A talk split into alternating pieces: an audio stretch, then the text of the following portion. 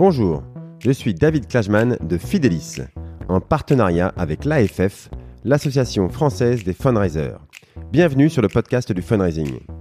Un programme où nous discutons avec ceux qui font le fundraising en France aujourd'hui pour découvrir comment les associations et fondations construisent des relations équilibrées, durables et à grande échelle avec leurs donateurs. Je reçois aujourd'hui Catherine Sudre, la présidente de Cosenco, un cabinet de conseil en fundraising.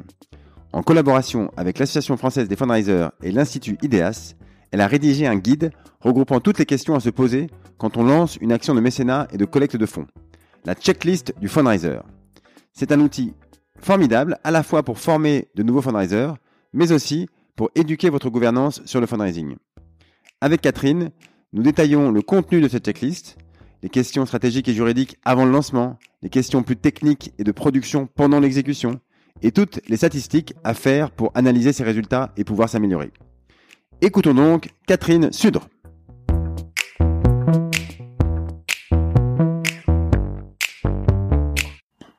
Je reçois aujourd'hui Catherine Sudre, qui est la présidente de Cosenco euh, et qui est consultante expert en fundraising et mobilisation des parties prenantes.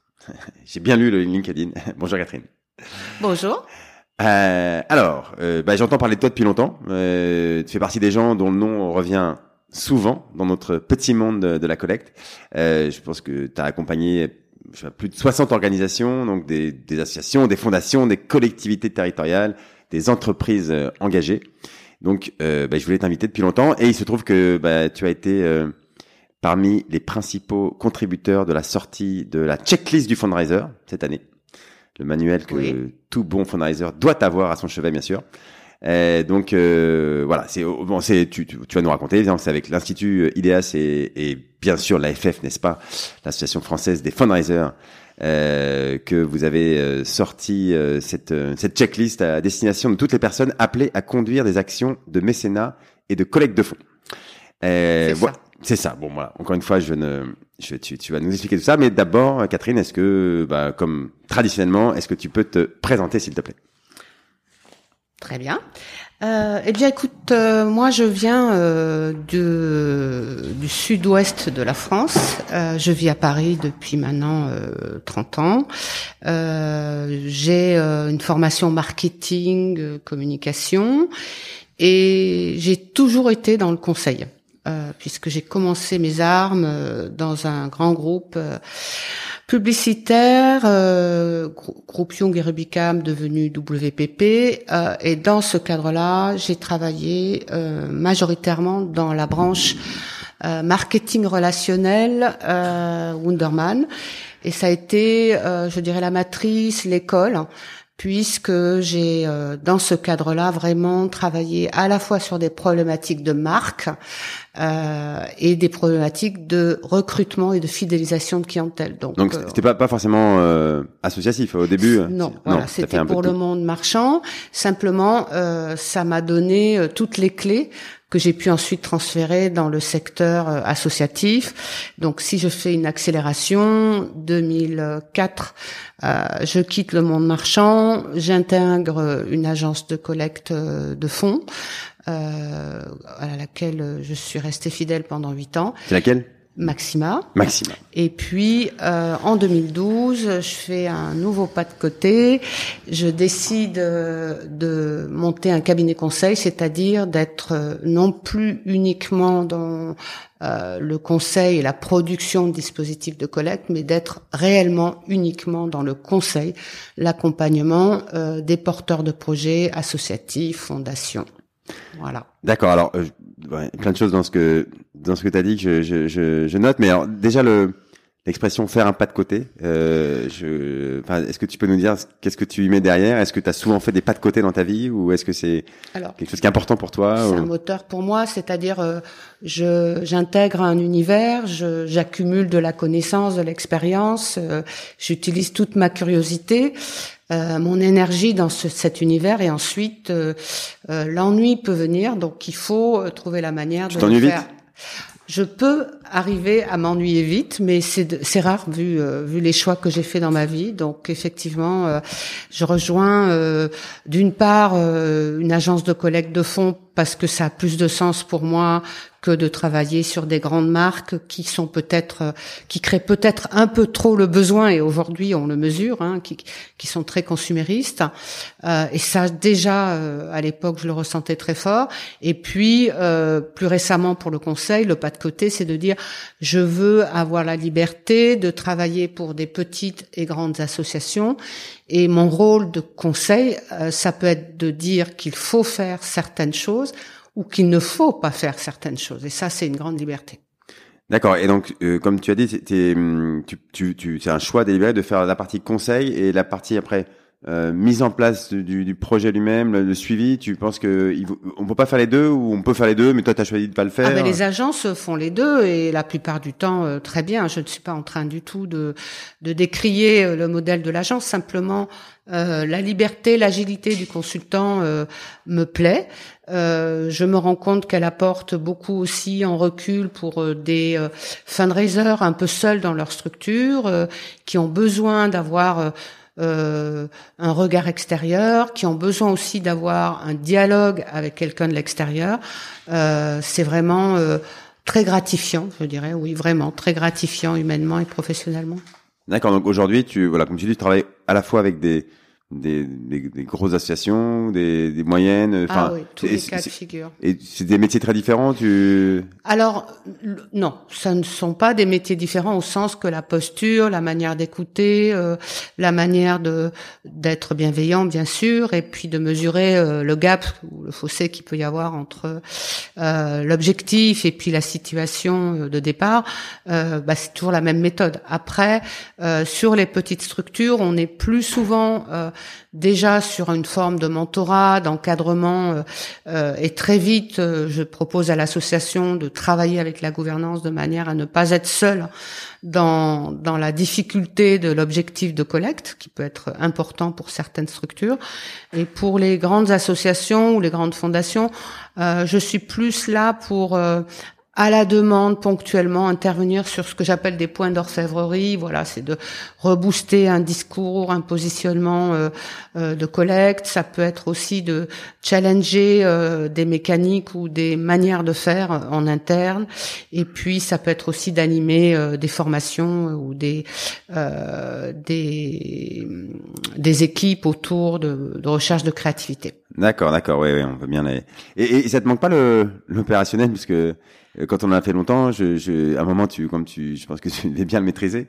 Et, et le, le, le, le, le, pas le stress, mais voilà, l'énergie qu'on a dans le l'opérationnel, c'est pas quelque chose que qui te manque ça? Pas trop. Euh, je dirais même que bon, euh, j'en ai tellement fait que je j'utilise euh, cette connaissance pour bien cadrer et conseiller mes clients. Mais euh, donc j'ai les points de vigilance, j'ai les réflexes, mais bon, voilà, j'ai donné beaucoup de temps à l'opérationnel. Et puis, je dirais.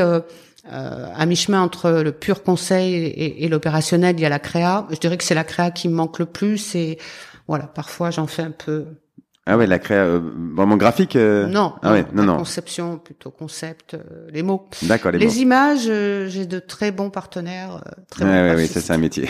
c'est un, métier, ouais, réellement. Ok. alors, on va on va parler de cette fameuse checklist du fundraiser dont je parlais en introduction. Alors, déjà, est-ce que tu peux nous, nous, nous dire pourquoi est-ce que cette checklist a été créée, euh, qui, qui a commencé, qui en est à l'initiative? Au départ, ça a été un dialogue que j'ai eu avec euh, l'Institut IDEAS, Suzanne Chamy pour pas la, la nommer. Ah, alors déjà, euh, pardon, mais est-ce que tu peux rappeler parce que c'est on ne connaît pas forcément. C'est un institut qui accompagne euh, les organismes de l'intérêt général euh, pour renforcer leur capacité d'action et qui a pour but de soutenir les, les associations, les structures d'intérêt général sur trois euh, pôles qui sont euh, la, la gestion, euh, qui sont la gouvernance et qui sont le pilotage et l'évaluation. Et euh, cet accompagnement qui peut durer, euh, qui est gratuit, il faut le préciser, IDEAS, l'Institut IDEAS, c'est une association. Euh, cet accompagnement d'environ six mois donne lieu à la délivrance, si l'association se met dans les clous, d'un label, le label IDEAS, qui est un label très apprécié, notamment pour les grands donateurs, le monde de la philanthropie et le mécénat. Voilà. Et l'association française des fundraisers qu'on n'a peut-être pas besoin de présenter, mais qui est à la fois un institut de formation et aussi un réseau euh, de fundraisers, c'est-à-dire d'hommes et de femmes euh, qui partagent leurs bonnes pratiques. Ok, bon là, une fois qu'on a remis ces, ces différents acteurs, donc euh, donc tu me disais, c'est plutôt Ideas là au début. Bon. Voilà, c'est un dialogue avec Ideas qui a son guide des bonnes pratiques, voilà. Et moi, je lui disais, ben voilà, euh, je pense que euh, il faut faire l'équivalent sur le fundraising parce que il y a tellement euh, de gens qui se mettent à la collecte euh, dans toutes les postures euh, et, et, et, donc qui ne connaissent pas et qui risquent de faire des, des bêtises ou de perdre beaucoup de temps et d'argent.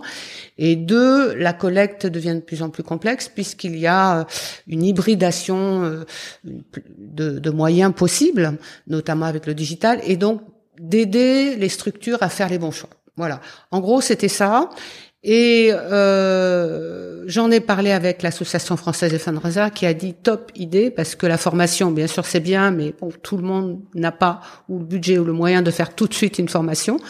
Et donc l'idée de ce guide des bonnes pratiques qui s'appelle Checklist du fundraiser, c'est d'offrir gratuitement, donc euh, disponible sur le site des deux euh, partenaires euh, cette, euh, ce document qui leur permet en sept étapes de comprendre, de se poser les bonnes questions pas à pas avant de lancer une stratégie ou une simple action de collecte. Et c'est vrai que ça va parler majoritairement à des petites associations, des petites fondations ou des fonds de dotation nouveaux, euh, qui euh, vraiment, euh, dont le dirigeant euh, la gouvernance, voilà, sont obligés de se mettre à la collecte un peu sur un coin de table. Et attention, posez-vous les bonnes questions, mais ça peut parler aussi à des juniors, des, des, nouveaux entrants dans le métier du fundraising qui rejoignent des organisations plus structurées et qui n'ont pas ce, ce, cette expertise. Euh, moi, je dirais que c'est un peu un garde-fou, hein, et puis ça leur permet aussi de, de trouver plus de, de méthodes et d'ordre dans leur façon de travailler. D'accord, et, même enfin pour les grandes associations qui évidemment ont déjà des services dédiés, euh, je trouve que c'est toujours bien de de revoir ça parce que moi je l'ai fait là pour préparer l'entretien et et euh, oui, alors évidemment, on connaît les grands thèmes, mais mais dans le détail, euh, des fois on se dit ah oui cette, cette partie-là, euh, mm. ça fait longtemps que je m'y suis pas intéressé. Ah oui, c'est vrai que là on a, des... enfin, voilà, revoir la checklist d'un coup, ça, même quand on, on, fait ça depuis longtemps, c'est, je pense que c'est jamais une mauvaise chose. Je dirais même plus, j'ai découvert en, en, la présentant à, à des fondations abritée par une fondation abritante, euh, qu'elle avait euh, percuté la, la, la fundraiser en disant mais c'est génial, je vais l'utiliser avec ma gouvernance pour que on se repose les bonnes questions pas à pas dans la refonte de notre stratégie. Et là, je me suis dit, bah oui, c'est génial parce que là, pour le coup, effectivement, euh, euh, voilà, c'est un outil que peut utiliser aussi un fundraiser chevronné qui veut acculturer et, et, et rappeler qu'il y a des règles dans ce métier, c'est un métier et c'est des valeurs. Ouais. Oui, oui, oui, c'est voilà, c'est un outil de communication interne aussi qui, qui peut qui peut être très intéressant. Ça, c'est clair. Ouais. Alors, bon, on va. juste... Alors, je euh, précise, c'est pas un outil littéraire, c'est vraiment une checklist, euh, voilà, point par point, euh, mais c'est pas un livre, donc ouais. ça prend pas beaucoup de temps euh, et c'est un outil dans lequel on peut revenir quand on veut. Voilà, c'est c'est euh, la forme de c'est des slides, hein, c'est une soixantaine de, de diapos. De diapos euh, euh et, et, donc, alors, donc, on, ça aborde sept grands thèmes. Euh, donc, euh, je, je, liste rapidement, mais on va on va on va les détailler. Donc, c'est grand 1, vérifier le cadre légal, éthique et moral. 2, se poser les bonnes questions avant de se lancer. 3, vérifier que la stratégie est réaliste. 4, savoir choisir ses cibles de collecte. 5, ajuster les outils et méthodes à sa structure. 6, sécuriser la gestion des dons et la relation donateur. Et 7, mesurer les succès avant de réinvestir. Alors voilà, dit comme ça, euh, bon, tout est dit. Tout, tout, est dit, mais après tout est dans le, le, le, détail bien sûr. C'est là où ça, ça devient plus euh, plus plus intéressant. alors, je pense que sur chaque thème, tu pourrais nous en parler une heure. Euh, sur les pièges à éviter, sur les, les, exemples que tu que as vu dans hmm. certaines associations. Euh, bon, comment est-ce que tu pourrais nous en parler? Est-ce que est-ce qu'on sépare en trois angles, euh, juste peut-être amont, avant la campagne, pendant et, et après? Ça paraît déjà pas mal. Ouais, je suis d'accord. euh, les questions à se poser. Alors là, bon, bien sûr, euh, est-ce que déjà mon organisation Alors c'est l'amont. Là, donc on commence par avant la campagne. Enfin avant, avant, le. Je, avant de collecter, est-ce que mon statut juridique me permet de défiscaliser? Est-ce que mes projets ou mes actions euh, sont suffisamment euh, euh, comment dirais-je, légitimes ou peuvent être perçus comme légitimes par les donateurs et les mécènes Est-ce que j'ai des éléments de preuve, de réassurance sur, comme je l'ai dit, le cadre légal et éthique de l'organisation? C'est le point d'entrée parce que si on n'a pas ça, on peut pas collecter d'argent puisque le don est basé sur un moteur qui est la confiance. Ouais. Voilà. Euh, alors ça, euh, par exemple, pour ce point-là qui est, qui est voilà évidemment le premier point, euh, est-ce que euh, tu as des exemples où des gens qui, est-ce que les gens se posent beaucoup cette question-là? Est-ce qu'il y a des gens qui, qui... Enfin, les petites structures euh, oublient parfois cette. Euh, ils y vont, ils se disent bah oui évidemment je peux le faire alors que c'est pas si évident ou l'inverse. c'est lié aussi au fait qu'il y a une hybridation avec euh, la montée de l'ESS. Il y a des projets, voilà par exemple euh, un magasin solidaire qui a certes un, un, un, statut associatif. C'était la semaine dernière dans le cadre d'une formation qui a des adhérents. Donc les clients sont des adhérents. Donc on peut dire que là jusque là on est dans un cercle restreint. Qui dit cercle restreint dit on peut pas défiscaliser les dons puisque c'est au bénéfice non pas de l'intérêt général, mais de l'intérêt particulier des adhérents, mais qui veut monter des actions de solidarité.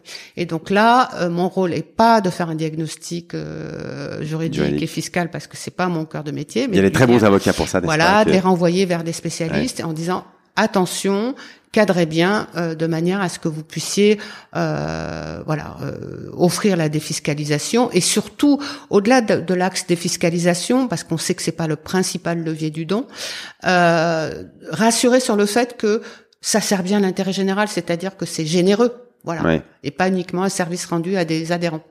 Ah voilà ça c'est un exemple c'est un exemple, voilà. Tout bête, mais sur lequel un nouvel entrant qui a plein d'idées, qui est créatif, peut se planter. Ouais, d'accord. Ok, alors euh, bon, on va on va souvent euh, avoir cette conclusion, c'est que il faut déjà pouvoir se poser la question et après il faut pouvoir s'entourer et trouver la bonne personne pour y répondre comme dit euh, euh, est-ce que j'ai le droit d'émettre un reçu fiscal ou pas mm. euh, voilà il y a dans la checklist des fois c'est pas évident quoi il y a plein de sources euh, dans la checklist à la fin il y a une quinzaine de liens qui répondent à ces questions là c'est-à-dire qui vous renvoient vers euh, des, des, acteurs sérieux, donc bon, le don en confiance, France Générosité, IDEAS, etc., sur lesquels il y a une partie des informations et puis après euh, effectivement ils peuvent s'adresser euh, à l'AFF euh, ou à des consultants pour creuser ouais. ou des juristes bien sûr ok alors après il y a une, une, autre question importante, la, place du fundraising dans le modèle économique de l'association. Ça c'est pareil. Alors là, c'est encore de l'amont, effectivement.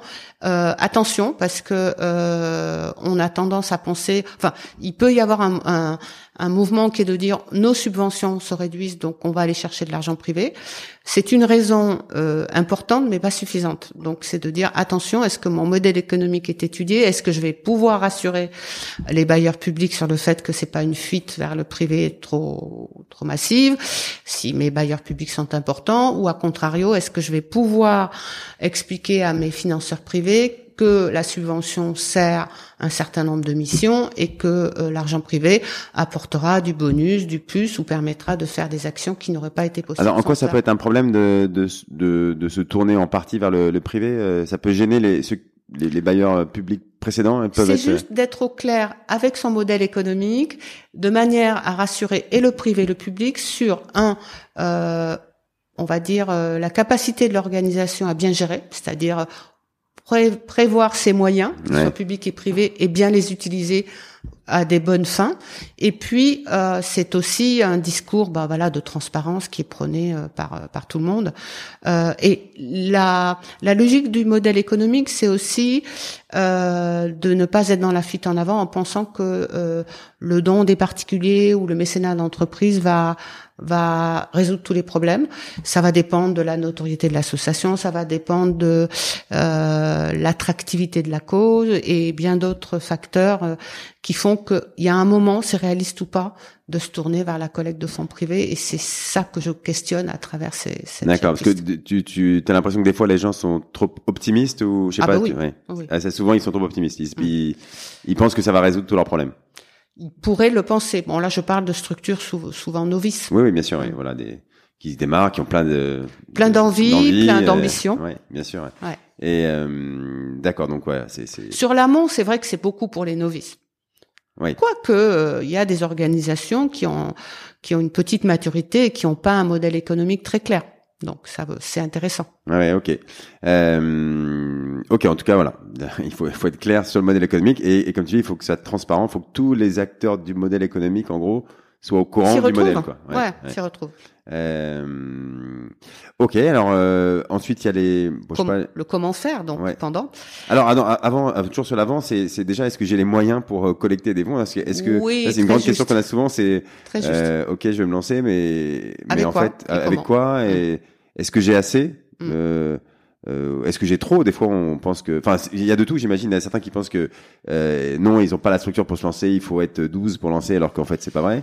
Et, et inversement, il y en a qui disent, euh, je vais me faire tout seul. euh, Absolument. Alors après, c'est à rapprocher du modèle économique, c'est-à-dire que si la cause et euh, le, le- je dirais l'influence de l'association euh, est suffisamment connue, on peut assez vite penser collecter vers le grand public. Et là, effectivement, il y aura une question de moyens qui est de dire est-ce que c'est du print, est-ce que c'est du digital, est-ce que c'est un peu des deux? Souvent, c'est la réponse. Ouais. Euh, et est-ce que j'ai de l'événementiel? Parce que voilà justement j'ai j'ai une belle popularité.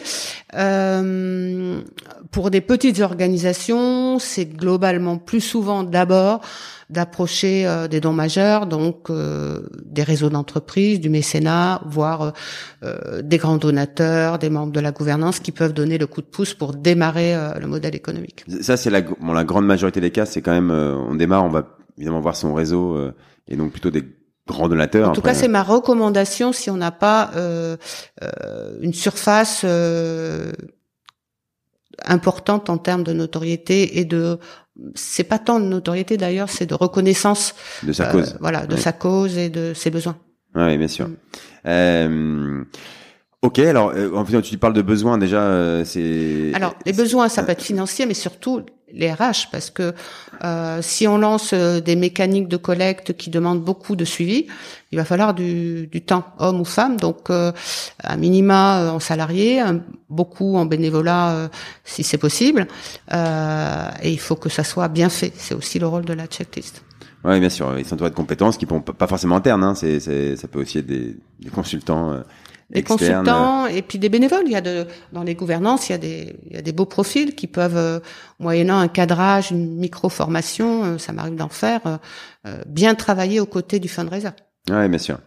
Euh, ok. Alors après, il y, a- il y a la question toujours avant dans la partie amont sur le. C'est, c'est. Est-ce qu'on on sait pourquoi on collecte? Est-ce que tu as vu aussi des exemples de gens que des fois ils, ils pensent qu'ils doivent collecter beaucoup, mais ils savent pas exactement comment ils vont euh, utiliser l'argent? Euh, C'est rare. c'est rare en général. c'est ça, c'est- c'est rare. bien fait. euh, ce qui est plus fréquent, c'est de dire au secours, euh, on a un problème euh, euh, pour euh, maintenir nos frais de fonctionnement, notre masse salariale, et le risque serait de vouloir à tout prix maintenir le modèle euh, et la masse salariale. Non pas que je veuille que les structures maigrissent, mais euh, sans que pour autant on puisse justifier d'actions ou de missions euh, qui viennent justifier cela. Donc, euh, euh, s'il y a une baisse d'activité, on peut penser effectivement qu'il peut y avoir euh, Ouais. nécessité de baisser euh, ses frais de fonctionnement ou en tout cas d'optimiser la manière de faire.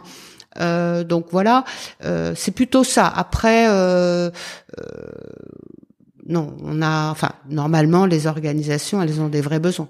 Ouais, ok, ok. Heureusement. Après- Ah oui, elles ont des besoins. Après, des fois, euh, il faut les écrire, quoi. Il faut les, il faut les chiffrer. Alors, euh, c'est plutôt ça. C'est est-ce qu'elles savent les décrire, les chiffrer, euh, les présenter? Parce que en- de toute façon, faire cet exercice de les écrire et les, les chiffrer, ça permet de les présenter derrière, c'est ça? parce que, Absolument. euh, le positionnement, c'est un autre sujet. C'est comment on se positionne comment Par rapport aux autres acteurs de collecte, puisque on est dans un univers d'ultra concurrence aujourd'hui. Ouais. Et donc ça, pareil, c'est quelque chose qui est tu, tu, tu vois qu'il faut les aider là-dessus, euh, sur les petites structures, à, à, comprendre leur positionnement, euh, à, réfléchir à... Je dirais même que après la question de pourquoi je collecte et pourquoi faire, ouais. euh, c'est la deuxième question. Qui on est et euh, de montrer, d'arriver à se positionner par rapport à d'autres, euh, d'avoir cette euh, cette focale de euh, démontrer sa valeur ajoutée et la spécificité euh, de ses actions.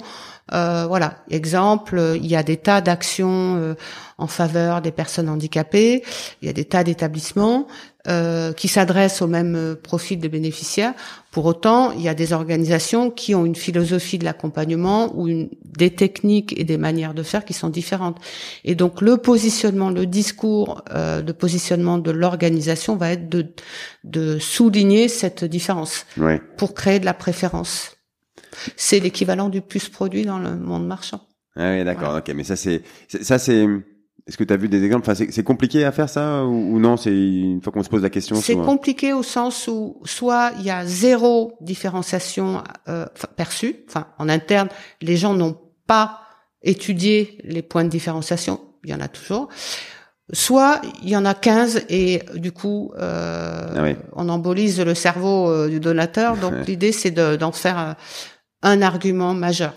Donc c'est là où le consultant peut aider, ou un groupe de travail intelligent peut aider à, faire monter ce qu'on appelle un pitch et un positionnement euh, convaincant. Ah oui, bien sûr. Euh, ok, ok, bon, c'est très clair. Alors, euh, effectivement, ensuite il y a la phase. Bon, on, va assez vite encore une fois parce que les questions on peut s'en poser plein. Et dans la checklist, il y en a, d'autres. Hein. Là, j'en ai euh, listé quelques-unes, mais mais euh, peut-être les principales, mais il y en a, il y en a d'autres. Euh, alors comment après on fait son fundraising euh, C'est-à-dire qu'une fois qu'on est dans l'action, euh, je sais pas, la première question c'est peut-être comment on choisit sa, sa cible, non? Enfin, est-ce qu'on fait faire du mécénat? Est-ce qu'on va voir les fondations? Est-ce qu'on fait des libéralités En tout cas, dans quel ordre on traite ces différentes cibles? Bah voilà, on a parlé tout à l'heure du point d'entrée selon qu'on est connu et que sa cause est reconnue. Euh, de la même façon, bon, il faut se poser toutes les questions. Et là, dans la checklist, il y a toutes les questions à se poser pour définir son modèle de lancement de collecte ou de relancement de collecte ou d'optimisation de son modèle de collecte. Et euh, cette checklist va permettre effectivement, euh, notamment peut-être d'identifier des cibles un peu sous-estimées. Et puis euh, commence à pointer aussi la question de euh, si je m'adresse à 10 personnes ou à 100 000 personnes, c'est pas les mêmes moyens euh, techniques et opérationnels. Donc là, c'est relié aussi à des choix économiques, de capacité à mener un dispositif de collecte. Alors ça, le, choix de la cible, non, c'est aussi beaucoup euh, en fonction de la gouvernance et de, des compétences en interne, non? J'ai souvent entendu ça. Alors la gouvernance est particulièrement importante euh, quand euh, il s'agit de travailler en réseau pour aller chercher des grands donateurs ou des entreprises, mais il y a des organisations où le profil des gouvernants n'est pas du tout en affinité avec le monde économique. Donc dans ce cas-là, il faut faire monter un comité euh, d'ambassadeurs et c'est tout à fait possible. Si la cause est aimable, euh, comme je dis souvent, euh, on peut fédérer un des, enfin, je dirais, en plus de la gouvernance, des personnalités qui, qui ont à cœur de soutenir un projet d'intérêt général. Ouais. Et les, les libéralités, les legs. Alors ça, c'est un grand sujet puisqu'on dit toujours que c'est un potentiel très sous-exploité en France. Euh, c'est pas un sujet facile parce qu'on parle pas euh, à son donateur euh, comme ça de de ce thème. Euh... Bon, ça, ça, je, enfin, moi, je, pardon, je vais peut-être un, un talus là-dessus, mais à chaque fois, on a peur d'en parler. Moi, je, les, les expériences que j'ai eues sur le sujet, euh, en fait, quand on, quand on appelle des gens de 70 ans et qu'on leur dit est-ce que vous avez pensé à votre leg, enfin personne n'est choqué quoi. Alors absolument, je pense que ça c'est euh, on progresse quand même euh, à, l'image des, des anglo-saxons, on progresse, on parle plus facilement d'argent et donc aussi plus facilement de transmission. Et puis bon euh, les organisations et les syndicats euh, euh, professionnels de, du fundraising on prônent cela. Après, sur euh, une petite structure, bah, typiquement le leg, c'est un peu le fantasme parce que s'il n'y a pas un gros fichier donateur, ça va être compliqué de drainer des testateurs en quantité. Euh, il peut y avoir le coup de chance qui est que voilà un ancien administrateur ou un proche euh, fasse euh, ce don euh, suprême. Voilà, c'est, je dirais qu'en tout cas, euh, pour les petites structures, ça peut faire partie plutôt de, de, du domaine de la chance et donc ça doit pas être la priorité ni le point d'entrée. Ouais, bien sûr, ok. Euh, alors le, le, le, canal, quand on dit le canal de collecte, euh, euh, est-ce que c'est non après c'est si on dit on fait du grand public bah oui est-ce que c'est du web comme tu dis du courrier voilà, est-ce que c'est du digital du papier est-ce que c'est euh, du face à face est-ce que c'est de la rencontre de l'événementiel est-ce que c'est euh, des dons embarqués ou accompagnés avec des techniques euh, de micro-dons? Enfin il y a énormément de techniques aujourd'hui donc l'enjeu du fundraiser ça va être de savoir les évaluer ces différents moyens en regard de ses besoins. Ouais. Ok ça, ça c'est vrai et moyens Ouais, bien sûr. Euh, ok. Euh, alors après, il y a la, la, la fameuse relation donateur. Donc c'est comment une fois qu'on a une personne qui, alors c'est peut-être après qu'elle ait fait son nom, c'est ça oui. Comment est-ce que, on la remercie Cette thématique là, elle est assez académique, hein, donc j'ai rien inventé. Euh, mais nulle part euh, je n'ai inventé. Euh, c'est vraiment de à nouveau vérifier qu'on fait les choses dans, dans l'ordre. Donc euh, bien euh, tracer euh, les dons, remercier les donateurs, leur faire un retour d'information crédible, régulier, et bien gérer, bien gérer, bien gérer globalement la maison. Alors, ça, ça veut dire donc euh, le, mot qui fait peur toujours la base de données. C'est-à-dire que pour ça, il faut quand même savoir avoir l'historique des gens quand ils vous appellent, savoir qui ils sont, euh, est-ce qu'ils ont donné, combien, euh, combien de temps. Voilà. Est-ce qu'ils vous auront contacté d'ici depuis Pas que base de données, système de gestion aussi. Oui, ouais, bien sûr. Ouais. C'est tout, tout, le système qui va derrière le, CRM. Mm. ok, donc ça, tout de suite, on, on, peut rentrer dans des questions compliquées, mais ou pas forcément. Des fois, ça peut être bah, commencer sur Excel et puis. Absolument. je pense que euh, l'important, en tout cas, euh, selon moi, c'est vraiment de euh, à chaque étape d'avoir un outil adapté, pas trop complexe euh, et, et, je dirais euh, du coup agile. effectivement, on peut démarrer une base de données avec un, un tableur Excel. Après, dès qu'on va être sur des volumes importants, ça tiendra pas. Mais bon, d'autres. Mais en tout cas, il faut savoir commencer et en se posant à nouveau les bonnes questions. Ouais, bien sûr. ok, dans cette fameuse relation donateur aussi, j'ai noté que tu voilà l'implication du donateur, ça c'est aussi un toujours une grande question euh, éternelle, c'est comment est-ce qu'on implique son donateur Est-ce qu'il faut, enfin, il faut toujours l'impliquer évidemment, mais comment on fait ça? Est-ce qu'il a envie d'être impliqué? Euh, Est-ce qu'ils, sont impliqués déjà mes donateurs euh, assez? Est-ce que je peux faire plus? Voilà, ça, ça. est-ce que, qu'est-ce que tu peux nous dire Alors, là-dessus? L'implication, c'est un grand mot parce qu'effectivement, il y a des causes où les gens vont donner, mais ils ont besoin de d'exorciser leurs angoisses sur la maladie, sur certaines causes. C'est vrai qu'on peut pas leur demander de s'impliquer, enfin pas à tous. En revanche, euh, quand je dis l'impliquer, moi, c'était surtout euh, lui donner un rôle dans la communication. Euh, il y a encore trop de messages de collecte où l'organisation parle d'elle avec un discours descendant. Bon, alors parfois c'est pas descendant, ça peut être vraiment horizontal, mais où on produit de l'information sans rentrer dans la tête du donateur. Et moi, je dis toujours, euh, faites l'exercice, parlez avec vos donateurs, qu'ils soient petits ou gros, ou vos mécènes, mettez-vous dans leur tête parce que, euh, bon voilà, selon les bonnes règles, il y a un don et un contre-don, et le contre-don symbolique est pourquoi je donne, qu'est-ce que ça me fait, euh, eh bien c'est important de l'entendre et, et parfois il y a différents moteurs, différents leviers au don qu'il faut identifier pour mieux rédiger ces messages et pour mieux adresser ses donateurs. Et ça, la seule façon, c'est de, de parler. Euh, questionner. Questionner, c'est-à-dire que bah, les appeler, euh, ne serait-ce que ça. Euh, appeler quand on n'en a pas un nombre trop important. On peut aussi appeler avec des échantillons selon les segments de donateurs. On peut euh, en rencontrer, faire des, des réunions, hein, ce qu'on appelle les focus group. Euh, voilà, il faut bien le préparer pour euh, ne pas, pour avoir une récolte objective de l'information. Mais moi, je sais pour l'avoir fait à plusieurs reprises que euh, c'est très précieux parce que parfois on, on, on, tue de fausses bonnes idées, de faux bons arguments, et on trouve les vrais arguments en écoutant les donateurs. Ouais. Euh... Ce qui les touche vraiment. Ah ouais, ça. Est-ce qu'ils le font beaucoup les Moi, je, je, le vois assez peu en fait, parce que tout le monde est d'accord pour dire que c'est une bonne idée, mais quand il faut euh, mettre dans l'agenda que euh, chaque mercredi matin, je vais appeler trois donateurs ou je vais aller rencontrer et leur poser des questions. en fait, c'est dur à faire. Alors, euh, il y a quelques organisations ou fundraisers qui prennent le temps de le faire ou qui prennent le temps de le faire faire par des professionnels, des consultants euh, ou des, des cabinets d'études. Euh, moi, je dirais qu'à minima, il faut le faire euh, à la sauvage, en faisant euh, du micro-trottoir ou entre guillemets, voilà, en allant devant des gens, en les écoutant. mais plus sérieusement, quand on a des segments de donateurs très précis, oui, faire cette étape un peu d'étude, c'est toujours intéressant. Et surtout, ça va vous permettre aussi de mettre dans votre communication des éléments euh, plus spécifique concernant la relation entre vos donateurs et votre organisation. Et c'est aussi ce qui va faire qu'il y a un piment qu'il n'y aura pas dans la communication du concurrent.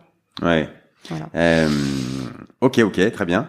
Euh, alors après, il y a toute une partie outils. Euh, alors quand on dit outils, c'est, je sais pas ce qu'on, enfin, on met plein de choses derrière le mot outil, mais pendant la réalisation de, euh, il y a la, je sais pas, la page internet. Euh, bon, on a parlé de la base de données, même la charte graphique, c'est, c'est un outil. L'argumentaire de collecte. Enfin, ça, alors je précise que tout cela est mentionné, mais pas détaillé, puisque c'est pas un euh, c'est pas un vadémécum de, de la collecte, hein, mais c'est juste de rappeler qu'il y a des voilà des outils incontournables et qu'il faut les s'assurer qu'on les a ou qu'on on les utilise correctement.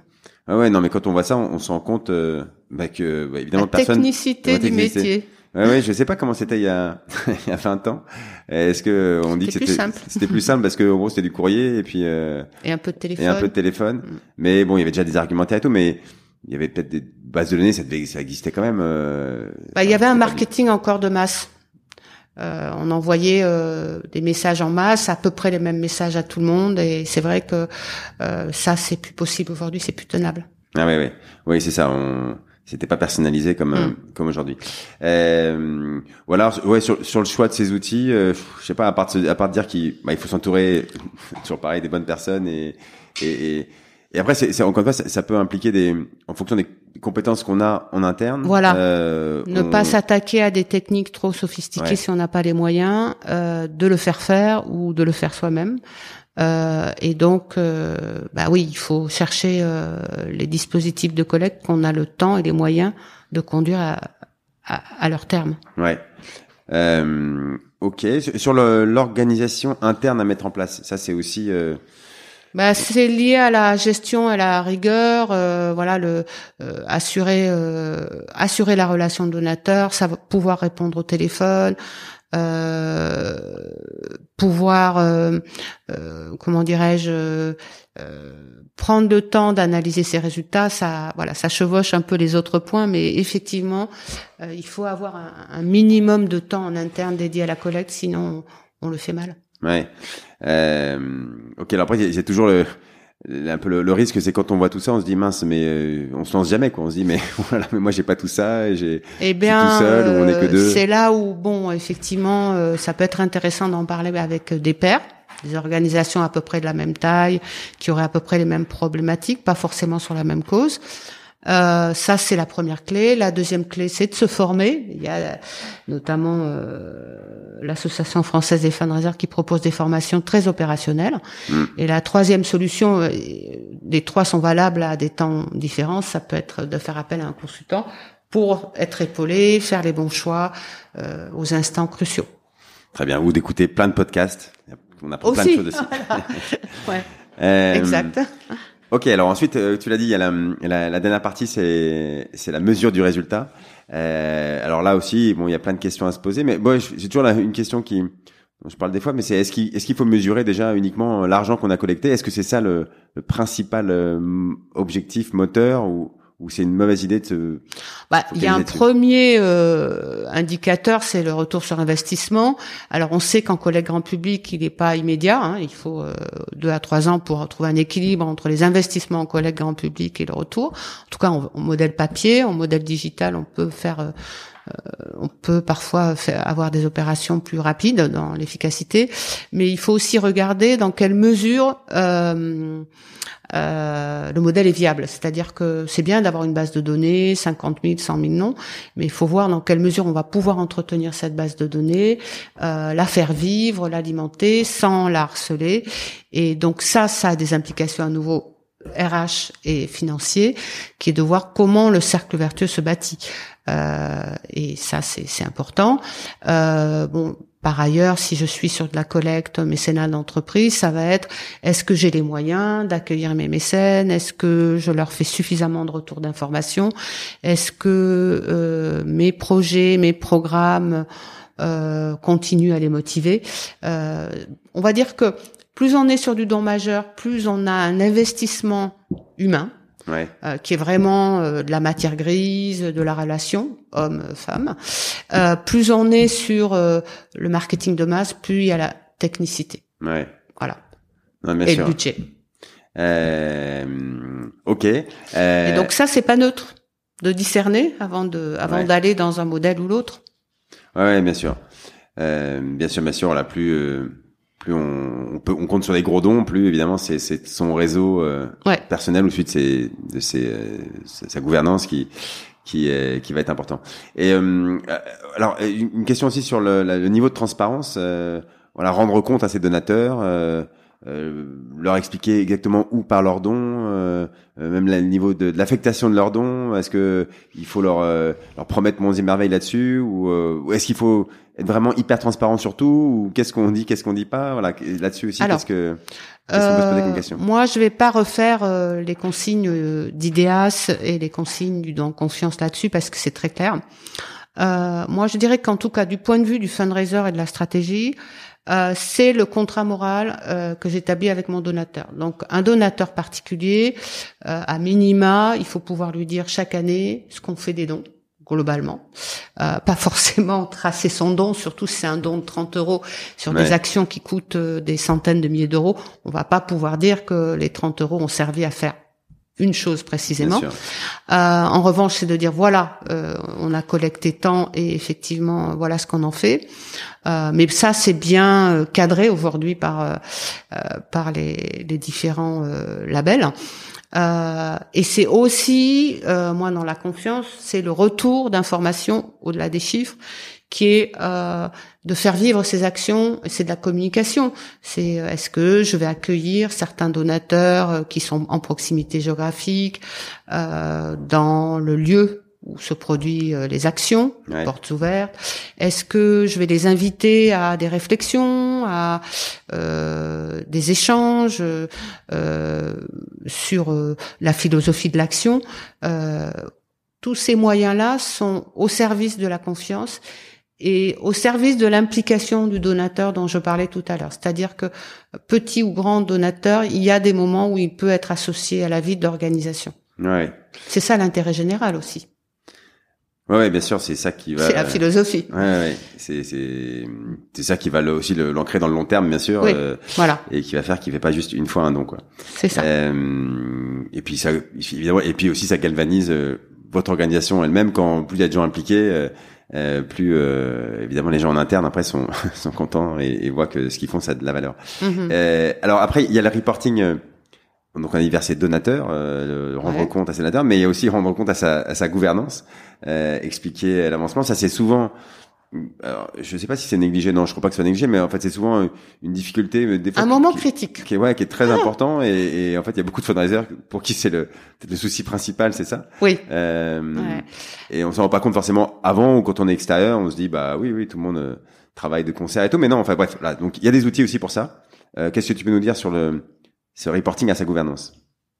Bah déjà, euh, le reporting devrait être qu'une étape euh, pour le fundraiser qui aurait en amont fait ce qu'il faut faire, impliquer sa gouvernance dans la définition des objectifs de collecte, dans la structuration de la stratégie, voire même dans le choix des moyens. Ou encore mieux, euh, dans l'implication dans des approches mécénat ou donateurs euh, face à face. Donc ça, là, c'est dans le cas où une ça c'est le schéma idéal. Elle comprend bien quoi. Le reporting, il est partagé, il est étayé, euh, et donc bon, s'il y a un écueil ou un échec, on peut se l'expliquer et normalement ça se passe plutôt bien quand c'est bien partagé. Euh, la difficulté, c'est quand la gouvernance ne veut pas ou ne fait pas l'effort de s'impliquer sur les questions d'argent et euh, pourrait passer son temps à demander des résultats et des comptes. Euh, alors je vois ça beaucoup de, de gouvernances qui disent le mécénat, le mécénat, il faut y aller, il faut y aller. Et en gros, la pression est telle, la solitude du fundraiser peut être énorme. Là, parce qu'effectivement, il n'a pas forcément euh, abouti sa stratégie ou réussi à impliquer euh, des parties prenantes pour aller ouvrir des portes euh, et il se sent seul face à l'enjeu euh, et là ça peut être difficile parce que les résultats peuvent ne pas être au, rendez-vous. Donc euh, bah voilà c'est un moment critique et il faut argumenter. Et c'est aussi parfois un moment pour se poser les bonnes questions. Est-ce que on continue à travailler comme ça? Est-ce que je mets le pied dans le plat pour qu'on change de méthode et qu'on partage les enjeux et qu'on porte ensemble le défi? Ou est-ce que je vais voir ailleurs? Ouais, ouais bah voilà, c'est, euh, dire faire monter en compétence sa gouvernance sur les, le fundraising. Ah ça c'est euh, un de mes sujets favoris, c'est former vos gouvernances euh, au fundraising. Non pas pour qu'elles le fassent à votre place, mais pour qu'elles aient cette culture et qu'elles comprennent que il y a il y a des clés à respecter. Voilà, il y a beaucoup de frustrations souvent qui naissent de ça, mais juste parce que des fois on se dit ah mais ils sont nuls, ils ont rien compris, mais bah oui des fois il vaut mieux faire un peu moins peut-être sur le terrain, mais prendre plus de temps pour aller euh, expliquer à sa gouvernance. Oui. Et, euh, et ça. Mais il faut être entendu, c'est ça. Ouais. Bah ouais, voilà, ça c'est, c'est voilà, ouais, c'est les, torts sont souvent partagés, on va dire. Mais euh, alors ça peut être le rôle du consultant, mais euh, il m'est arrivé parfois d'y aller la fleur au fusil et de me rendre compte qu'on n'était pas entendu. Voilà, c'est très rare, mais ça peut arriver. Donc dans ce cas-là, ben, faut passer son chemin. Euh, ok. Alors, euh, euh, peut-être dernière question sur cette partie euh, euh mesure des résultats, c'est l'anticipation des, euh, enfin l'anticipation. Ça, c'est quelque chose qui est, qui est, dur. Moi, je le vois.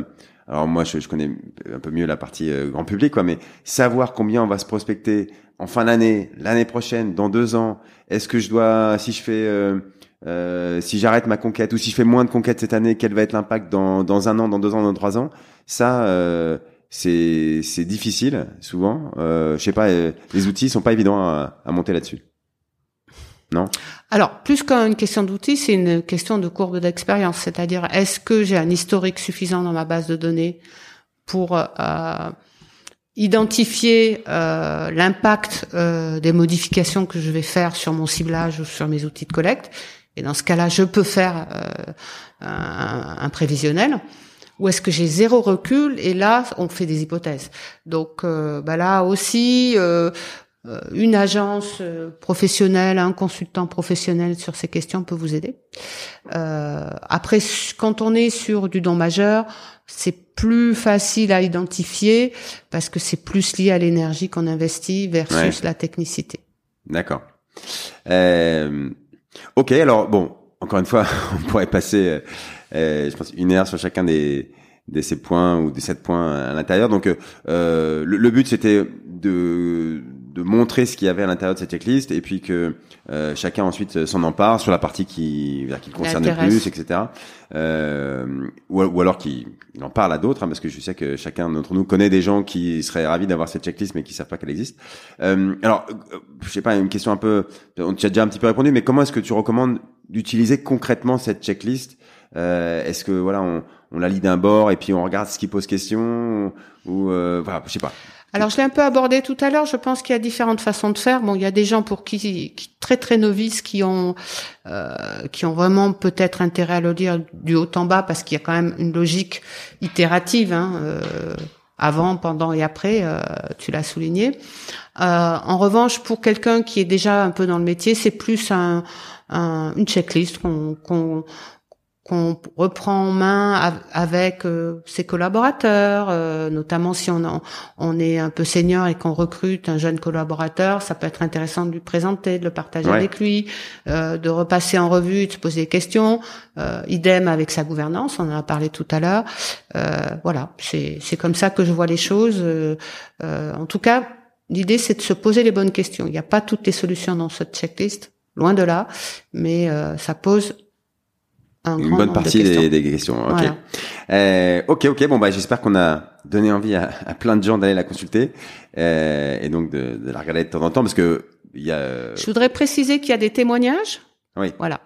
Je sais pas si tu voulais en parler. Oui, oui, oui. Bah, justement, oui, il y a, y a, Alors, il y a à la fin de chaque euh, chapitre, je vous précise, euh, donc euh, les voilà, sept chapitres qu'on a y tout à l'heure, il y a, a un environ, témoignage. euh, 8 à 9 témoignages, c'est-à-dire sur chaque bonne pratique, j'ai interrogé une association, une, fondation ou un fonds de dotation.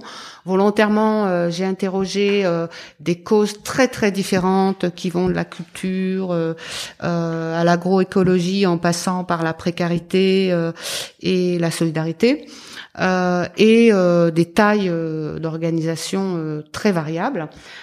Donc l'intérêt c'était que je les ai questionnés, j'ai questionné les fundraisers en place ou les personnes en charge du fundraising qui sont pas pour les petites structures euh, uniquement sur cette mission-là. Je les ai interrogés sur la bonne pratique et euh, ils ont donné aussi leurs clés. Ils m'ont enrichi euh, de leurs bons conseils. Voilà, et que je leur, je leur ai rendu, euh, enfin que j'ai restitué intégralement dans dans cette checklist au titre du témoignage. D'accord, tu, tu si t'en cites un, tu dois tous les citer, donc euh, je sais pas Oui, si tu te non, bah, bon, ils les verront bah, voilà, et les verront, euh, les, les intéressés se sont déjà reconnus. Ouais, ouais, et, et, euh, et bien sûr, voilà, plus c'est des témoignages, c'est c'est c'est toujours très bien parce que euh, entre le la théorie et ensuite la personne qui concrètement explique.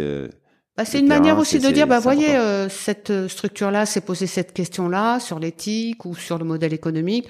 Vous pouvez éventuellement la contacter euh, pour l'interroger ou vous pouvez euh, contacter euh, ce type d'organisation pour ce type de questions. Ouais, C'est aussi un peu une manière de leur dire, euh, voilà, euh, allez, allez à la à la quête d'informations. ok. Euh, non, mais tu as bien fait de de de les citer, enfin les citer en tout cas de de, de parler de ces témoignages. Euh, alors pour, pour finir, j'ai des questions dans le désordre qui sont pas forcément liées à cette euh, à cette checklist, mais euh, voilà, je, je je profite de t'avoir pour euh, pour poser quelques questions là euh, qui encore une fois qui n'ont pas des liens euh, entre elles euh, particulières. Mais alors la première c'est sur le digital. Est-ce que tu est-ce que tu trouves que qu'on en fait trop sur le digital? C'est-à-dire est-ce que surtout peut-être les jeunes qui euh, qui arrivent et qui sont plus digital native, n'est-ce pas, que, que nous-mêmes. Euh, est-ce que est-ce qu'ils ont tendance à négliger les, les bonnes vieilles méthodes de, de fundraising traditionnelles, tu penses? Je peux pas dire ça, ça dépend vraiment des organisations et des bases de données dont on dispose. En revanche, ce qui est certain, euh, enfin ce qui est certain, ce qui semble être certain, d'après les études, c'est que euh, oui, depuis euh, trois quatre ans, les jeunes donnent euh, donnent plutôt plus qu'avant et, et plus en montant aussi qu'avant. Euh, mais attention, ils sont zappeurs parce que le- l'actualité médiatique et puis euh, le nombre de sollicitations font qu'ils peuvent euh, zapper euh, d'un appel à don à un autre. Donc on n'a pas le recul pour dire qu'on peut fidéliser des donateurs de 25 à 35 ans. Euh, il faut le souhaiter. Euh, ça veut dire que dans son modèle de collègue grand public, si on n'a pas cette fidélité, il faut continuer à bien travailler les autres donateurs plus matures euh, pour euh, équilibrer le modèle grand public. Voilà. Euh, donc ça c'est un point d'attention. Donc je suis pas pro ou contre le digital ou pro ou contre le papier. Je pense qu'il y a un mix à maintenir un certain temps.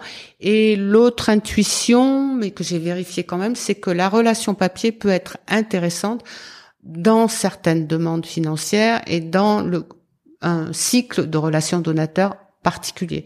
Parce qu'il y a quelque chose d'intime dans le fait de recevoir un courrier chez soi qui est moins vrai euh, sur le digital. Voilà.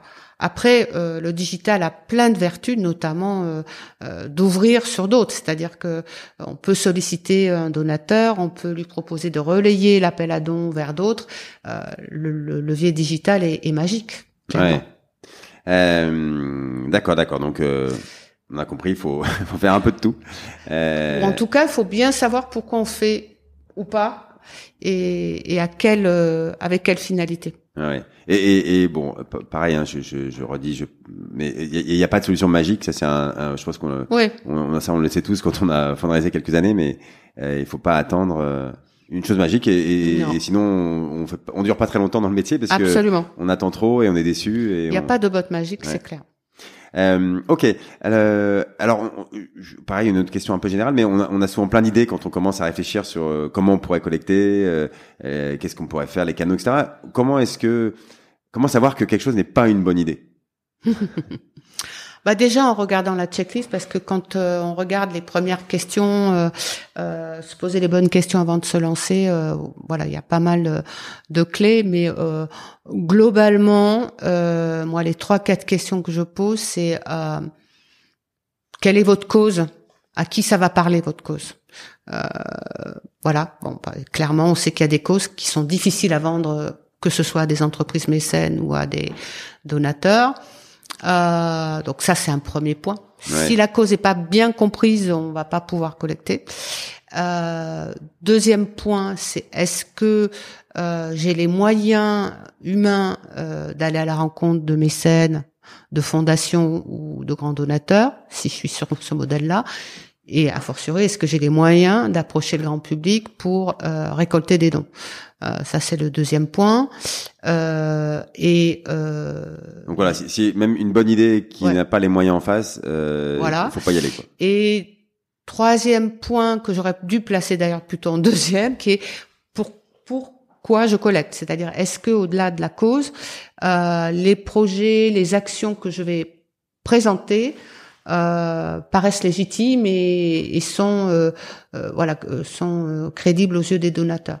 Et c'est là où il y a un gros travail parfois parce que le bon sentiment est là pour l'organisation, mais le bon sentiment ne suffit pas. Il faut vraiment essayer de démontrer l'utilité des missions. D'accord. ok, très bien. Alors, je, je, je, une autre question qui n'a rien à voir, mais est-ce que tu peux nous parler du capital image et le capital client? Alors ça, c'est ma formation euh, de départ, euh, effectivement, euh, où j'ai travaillé au sein du groupe Young et Rubicam sur ces notions-là, c'est-à-dire qu'on travaillait pour des très grandes marques, Ford, Unilever, Danone, très grandes marques qui avaient beaucoup de produits et qui, au bout d'un moment, se sont rendu compte que c'était intéressant d'avoir un travail à la fois sur la marque, Danone, Unilever, Ford, euh, chose qu'ils faisaient déjà en, matière de publicité, mais aussi un travail sur la relation client, euh, à savoir que derrière l'ombrelle d'un discours, euh, je dirais, euh, euh, fédérateur sur la marque, comment je décline selon les profils de clientèle, les femmes, les hommes, les jeunes, les vieux, les gros consommateurs, les petits consommateurs. Et donc ça a été le début du CRM, ça a été mon école. Et euh, quand on rentrait sur des marques comme ça, on travaillait le capital image, quels sont tous les ingrédients de la marque que je vais pouvoir mettre au service de la relation donateur. Qu'est-ce que je vais utiliser dans cette relation donateur, euh, donateur client euh, ou prospect. Et euh, de l'autre côté, euh, comment euh, je donne à la marque une posture intelligente euh, et, et à l'écoute de ses clients voilà. Et ben tout ça, euh, on peut tout à fait le transférer euh, à la collecte de fonds. Euh, c'est-à-dire comment j'explique ce que je fais, et ce à quoi ça sert, comment je prouve mon, mon engagement, mes valeurs, et comment vers les différents donateurs je peux l'expliquer, le démontrer, l'étayer, quel projet je vais lui présenter, etc. Donc c'est vrai que moi je travaille toujours sur ces deux pieds. Euh, quand je monte une stratégie de collecte. Ok, ok, bah oui, on voit que, comme, comme on dit de, depuis le début, c'est c'est il y a plein de techniques. Enfin, c'est un, métier. J'ai euh. toujours peur quand on parle uniquement de technicité ou on part, euh, euh, comment dirais-je, exabrupto sur une, une technique de collecte sans faire à minima le diagnostic de est-ce que la cause va faire donner, est-ce que on a les moyens de gérer, etc. Donc c'est pour ça aussi que j'ai fait cette checklist. Ok. Euh, alors peut-être allez si je, je on, arrive presque au bout, mais j'ai une dernière question peut-être euh, euh, avant de conclure. Mais c'est quoi euh, bien connaître ces donateurs? Enfin, est-ce que euh, comment on peut dire dans une organisation que on, on connaît ses donateurs? Un donateur pour euh, je sais pas pour Pasteur, c'est pas le même qu'un donateur euh, Gustave Roussy, non? Alors Alors, c'est un peu ce qu'on se disait tout à l'heure, c'est comment on fait de l'écoute donateur. Alors, les bases de données vont nous donner des éléments de comportement, des éléments quanti, combien ils donnent, quelle fréquence, quelle etc. Mais euh, le travail d'écoute, on peut le faire à travers euh, des questionnaires hein, euh, qu'on peut envoyer quand on a une base de données large, et puis surtout des rencontres. Et effectivement, bon là vous citez Pasteur et Gustave aussi pour lesquels j'ai travaillé. Clairement, c'est pas du tout. alors il y a une il peut y avoir une motivation centrale commune qui est euh, tournés vers la pathologie. En l'occurrence, Pasteur a, a, des projets euh, dédiés au cancer. Mais surtout, on s'aperçoit que dans l'ADN, le capital marque, le donateur ne dépose pas les mêmes valeurs et les mêmes choses à Pasteur et à Gustave Roussy. Alors, je vais pas faire un cours là-dessus, mais euh, à travers les études, on voit bien que la relation. Euh, alors, pour autant, il y a des donateurs qui vont donner deux, mais pas pour les mêmes raisons. C'est ça qui est intéressant de comprendre.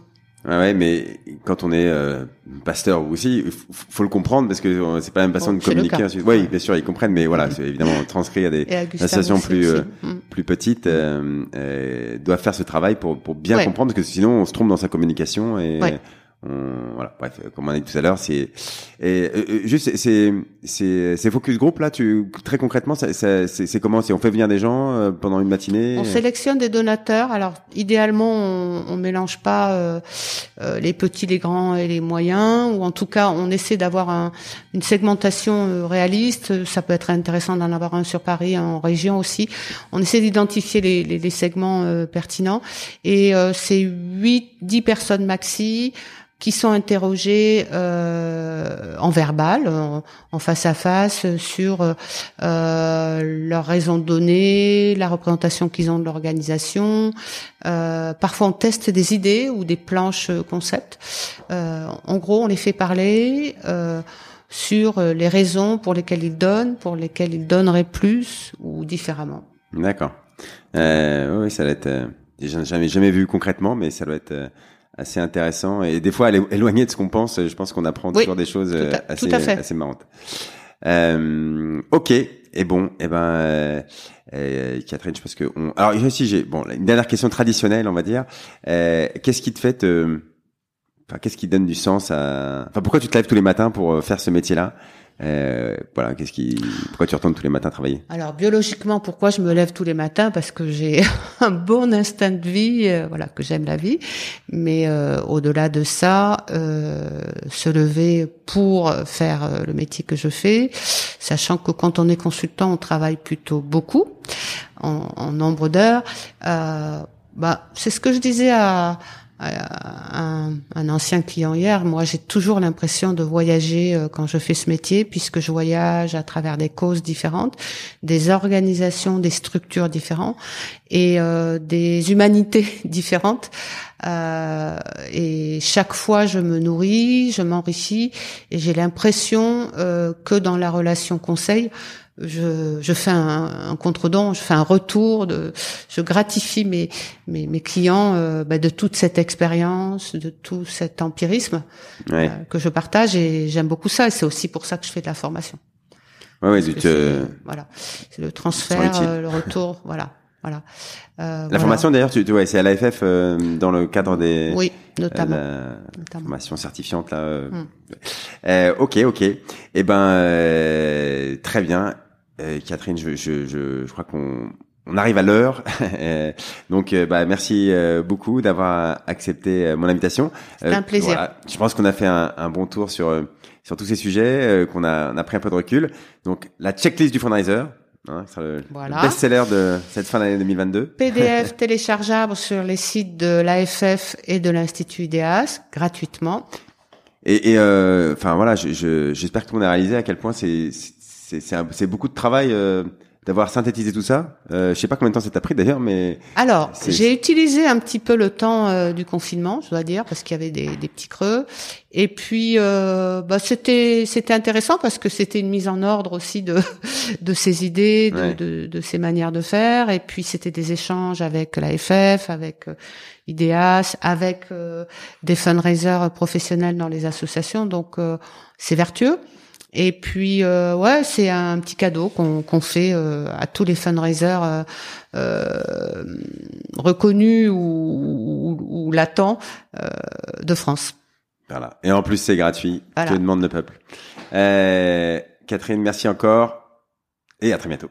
Avec plaisir, à bientôt. Au revoir.